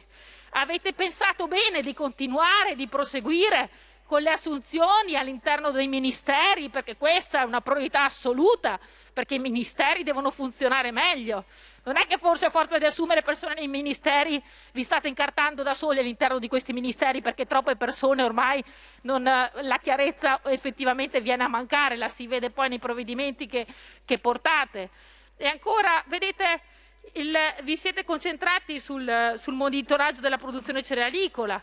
Avete posto all'ultimo posto l'attenzione nei confronti dei nostri ragazzi, nostri ragazzi che dovrebbero avere una priorità per tutti noi, perché, su- perché è a loro che dobbiamo lasciare questo paese e è per loro che ci dobbiamo battere e dobbiamo ogni volta cercare di portare a, a casa i risultati che garantiscano un futuro degno in questo nostro paese. Ebbene, voi cosa pensate? Pensate bene invece di cercare di far di tutto per inserire all'interno dei provvedimenti quel che serve per farli rientrare nei banchi di scuola i primi di gennaio? Voi vi occupate dei training per fare le simulazioni sui cadaveri. Voi vi occupate bene per le borse di studio per l'orientamento professionale dei giovani verso la pubblica amministrazione. Benvenuti perché nella linea della vostra mentalità statalista ovviamente i nostri giovani devono pensarsi a occupare un posto all'interno della pubblica amministrazione. Oppure pensate al master di secondo livello in medicina clinica termale, altra importante priorità. Ma di cosa stiamo parlando se a gennaio non sappiamo neanche se i nostri figli rientreranno a scuola? Ma di cosa stiamo parlando? Cerchiamo di occuparci seriamente di loro e del loro futuro. Beh, vedete, se volete fare un favore, e qua concludo Presidente, se volete fare un favore a tutte le famiglie italiane, ai nostri figli, ai nostri giovani ragazzi, beh, vedete, io vi esorto a prendere il volo per Dubai, a lasciare questo Parlamento, a togliere il disturbo e lasciare veramente il posto a chi veramente vuole occuparsi seriamente del, del futuro dei nostri ragazzi che sono anche il futuro di questa nostra società. Grazie Presidente. In 30 anni di attività ho avuto modo di vedere le cose più strane. Ho affrontato zombie, vampiri, licantropi, mutanti e spietati assassini. Ho vissuto le storie più assurde e le avventure più bizzarre. Ma la storia più incredibile di tutte è quella che sto per raccontarvi. E questa è la mia storia. Ascoltate Movie Time con Vincent. Ogni sabato dalle ore 16.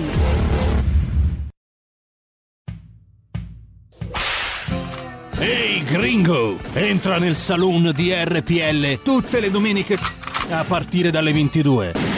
Country and Folk Club con RPL. La tua radio. Scusami? Sì, perché i lavori oggi sono, sono impegnativi, però qua ci sono lavoratori dimenticati. Non può esserci un Natale, una fine anno, un nuovo anno con milioni di lavoratori.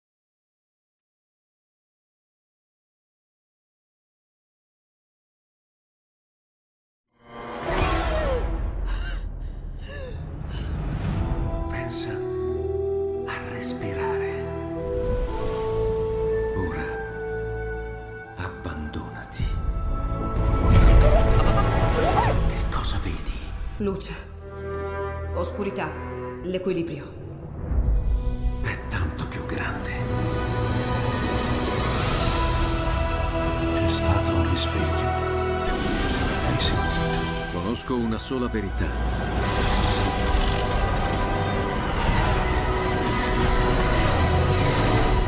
Movie Time ti fa entrare nel vivo del cinema, ti fa sentire come se fossi tu il protagonista del grande schermo.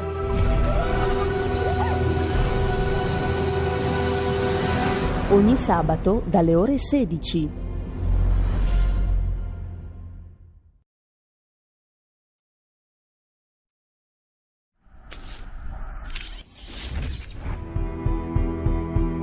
Ascoltatrici e cari ascoltatori, sono Giulio Cainarca e voglio darvi un messaggio molto bello. Si chiude un 2020 ottimo per la nostra radio. Gli ascolti sono cresciuti, la programmazione è cambiata ed è anche stata evidentemente molto apprezzata.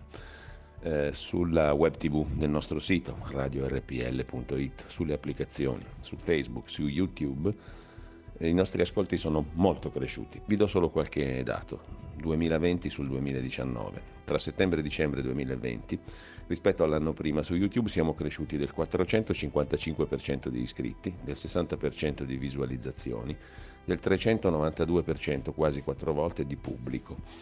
Su Facebook, sempre tra settembre e dicembre 2020 sul 2019, più 133% di visualizzazioni a 560.000 nel trimestre, più 66% di interazioni. Insomma, siamo cresciuti su entrambi i mezzi dalle 3 alle 4 volte di ascoltatori. Quindi semplicemente grazie. In particolare sono cresciuti gli ascolti nella fascia tra i 35 e i 44 anni ed è cresciuto del 10% il pubblico femminile su quello maschile. Io posso solo dire una cosa, grazie a tutti i redattori e a tutti i collaboratori preziosissimi di questa radio e grazie soprattutto a chi ci ascolta, a voi, cari ascoltatrici e cari ascoltatori. Per il 2021 ce la metteremo tutta per migliorare ancora. Grazie, buon anno, buone feste. sanitari si chiude un'attività economica, deve esserci la certezza di un rimborso immediato per quell'attività economica. In Germania funziona così, in Italia purtroppo no. Grazie. Ciao Ricky. E papà Serena. Serena, Presidente, piacere. Le voglio lasciare i confetti. Io sono Presidente della Fede del Matrimonio e dei Tenenti Privati.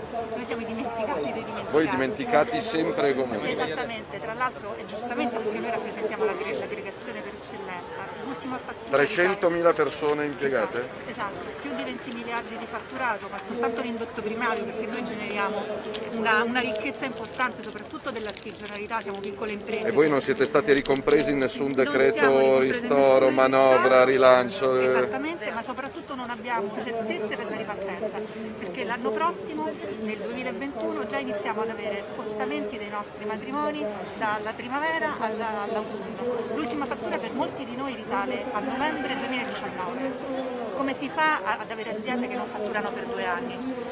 Il nostro è un settore molto particolare perché chiaramente soltanto quando sarà finita la pandemia quando ci sarà comunque una forma di eh, normalità diciamo, potrà ripartire normalmente. Noi chiediamo soprattutto un'attenzione, questi sono gli emendamenti che abbiamo presentato alla legge di bilancio, ovviamente nessuno di questi è passato, questa è la creazione di un fondo soltanto per il nostro settore, ma quello che è importante per me, che mi preme farle eh, sottolineare, sono le- gli interventi di deduzione delle spese matrimoniali perché ci permetterebbe di dare un- uno strumento alle nostre aziende di pubblicità verso le, le- le coppie per prenotare nel 2021 piuttosto che nel 2022 quindi in Per incentivare. autosalvarci, salvarci da soli. Questo è eh, diciamo, un intervento che ha un costo anche molto basso, quindi noi non capiamo per quale motivo le aziende del nostro settore Almeno un segnale, il almeno un segnale. Quest'anno chiuderanno, nel 31 dicembre chiuderanno tantissime aziende del nostro settore, quindi un segnale sarebbe importante anche solo per dire loro resistete, I nostri ci sono, poi Sì. Claudio Borghi c'ha la moglie che Sì, lavora, è una collega, anche quindi con Alberto Bagnai per il ci proviamo. per i ristori Quinquest. Grazie, grazie. Facciamo questo lavoro. Proviamo a recuperare al Senato quello che non hanno preso alla Camera. Grazie. Proviamo. Importantissimo. Grazie mille senatore, grazie. Auguri, eh. Noi, so Grazie. che noi siamo una spina nel fianco purtroppo di un po' di categorie, di, di rappresentanze politiche, noi siamo gli NCC, Ah, non no. abbiamo più lavoro, siamo alla disperazione, alla canna del gas perché per il governo noi possiamo lavorare, secondo loro noi potremmo lavorare liberamente, il nostro codice Però non avete clienti. Noi non abbiamo nessun cliente e questa è un'analisi molto tecnica del, del minimo che noi abbiamo bisogno da un punto di vista normativo, piccole modifiche delle norme per permetterci Quindi di voi lavorare e di vi sopravvivere. chie- proponete di attaccare a, a quello che era previsto nel decreto rilancio per eh, i tour Sì, operator? esatto, sì. Noi chiediamo quello di essere affiancati perché noi Per purtroppo... chi ha perso il 50% del fatturato? Esatto, noi abbiamo il nostro codice teco che ci inserisce nei trasporti, ma noi siamo turismo. Noi siamo turismo, questo è il problema. Arrivo signora. Arrivo. Grazie. Senza- Un anno senza tasse per queste persone. È follia o è ipotizzato? No, è assolutamente possibile. Eh, grazie a una battaglia della Lega, arrivo subito. Per lavoratori autonomi partite IVA sarà possibile se hanno fatturato fino a 50.000 euro, quindi lo stop totale al versamento dei contributi previdenziali. Se uno non fattura non può pagare le tasse, se uno non incassa non può pagare le tasse. Quindi alla fine Mi il fate andare a il salutare- tedesco, come prospettato da lei prima di non ha funzionato in Italia, non, non Eh è no. possibile. In Germania ci sono aziende e negozi che dopo quattro giorni dalla chiusura hanno avuto il bonifico sul conto corrente del rimborso promesso. In Italia c'è gente che sta aspettando da mesi, quindi a ogni chiusura deve corrispondere un rimborso certo e immediato. Ci sono troppi lavoratori dimenticati eh, e noi stiamo combattendo anche in queste ore per offrire non solo un Natale sereno, ma un 2021 di salute e di lavoro a troppi italiani dimenticati. La proposta di un anno di pace fiscale, di un anno di stop ai versamenti contributivi è realistica, come la copri economicamente? Azzerando le cartelle esattoriali e chiedendo il 20% delle cartelle esattoriali che gli italiani dovrebbero pagare. Quindi in cambio del saldo e stralcio delle cartelle esattoriali tu garantisci a gente che non sta fatturando, non sta lavorando, non sta incassando per un anno di star tranquilla. Onorevole Salvini, eh, Giorgia Meloni ha espresso il suo disappunto per la situazione degli italiani che si trovano nel Regno Unito. Sì. Se vi siete sentiti e se c'è una ricetta Noi lo stiamo esprimendo da quattro giorni, abbiamo fatto una manifestazione stamattina davanti alla Farnesina. E stiamo contattando personalmente una per una le centinaia di famiglie che hanno dei lavoratori lontani da casa. Di Maio ha perso anche troppo tempo, speriamo che, che facciano qualcosa perché è il 23 dicembre ed non è gente che era in UK per vacanza ma era in UK per lavoro. Sul fatto che sono passati due mesi circa dalla verifica di questa variante inglese proprio nel territorio degli Stati Uniti? Pare che insomma in due mesi a ora certificano, visto che sulla Cina c'è stato no, No, sulla Cina, condanna su- sulla Cina aspettiamo ancora che qualcuno chieda scusa e paghi i danni, perché lì è certificato un silenzio di quattro mesi. sull'Inghilterra la vede diversa? Sull'Inghilterra stiamo aspettando dagli scienziati di capire di che cosa si sta parlando perché ad oggi non ci sono evidenze scientifiche di una maggior letalità o pericolosità di questa cosiddetta variante inglese, mentre è chiaro ed evidente che la Cina, non so se volontariamente o involontariamente, ha contagiato il resto del mondo. Senta, domenica, domenica iniziano i vaccini, il vaccino europeo anche in Italia, come la vede questa cosa dei vaccini? e- Speriamo che sia ben organizzata, che tutti vengano informati continuano a pensare all'obbligatorietà che comunque è necessaria. Io sono sempre per la spiegazione, l'educazione, l'informazione e la libertà. Quindi non è obbligatorio. finora non è arrivata, sente che non è arrivata, cioè sente bisogno di maggiori spiegazioni per Sì, anche perché se uno per quattro giorni accende il telegiornale, sente che c'è la variante inglese, magari il vaccino non funziona e allora tu vanifichi settimane e settimane di lavoro. Detto questo, quando sarà il mio turno eh, lo farò. Senta, un'ultima cosa, lei ha parlato di un anticipa- anticipato che farete un recovery plan. Sì. Noi stiamo lavorando per gennaio a un piano di utilizzo serio, concreto, efficace, condiviso con i sindaci, con i governatori e con le imprese dei soldi che arriveranno dall'Europa perché da quello che leggiamo la proposta italiana non garantisce un utilizzo efficiente di questi fondi. A gennaio, sul modello francese dettagliato, preciso, puntuale, riga per riga, giovani, lavoro, disabilità, ambiente, green economy, eh, infrastrutture tecnologiche. E chi lo gestirà nel vostro piano? Noi lo costruiamo dal basso, l'esatto contrario di quello che sta facendo Conte dall'alto, noi lo costruiamo dal basso, con le associazioni, con i sindacati, con Confindustria, con Confcommercio, con Fesercente, con Partigianato, sindaci, governatori. Poi noi offriamo il lavoro fatto ai ministeri. Eh, Eh, ragazzi, no, chiederete no. un tavolo di la gente non vota le con task force, la gente vota dei parlamentari.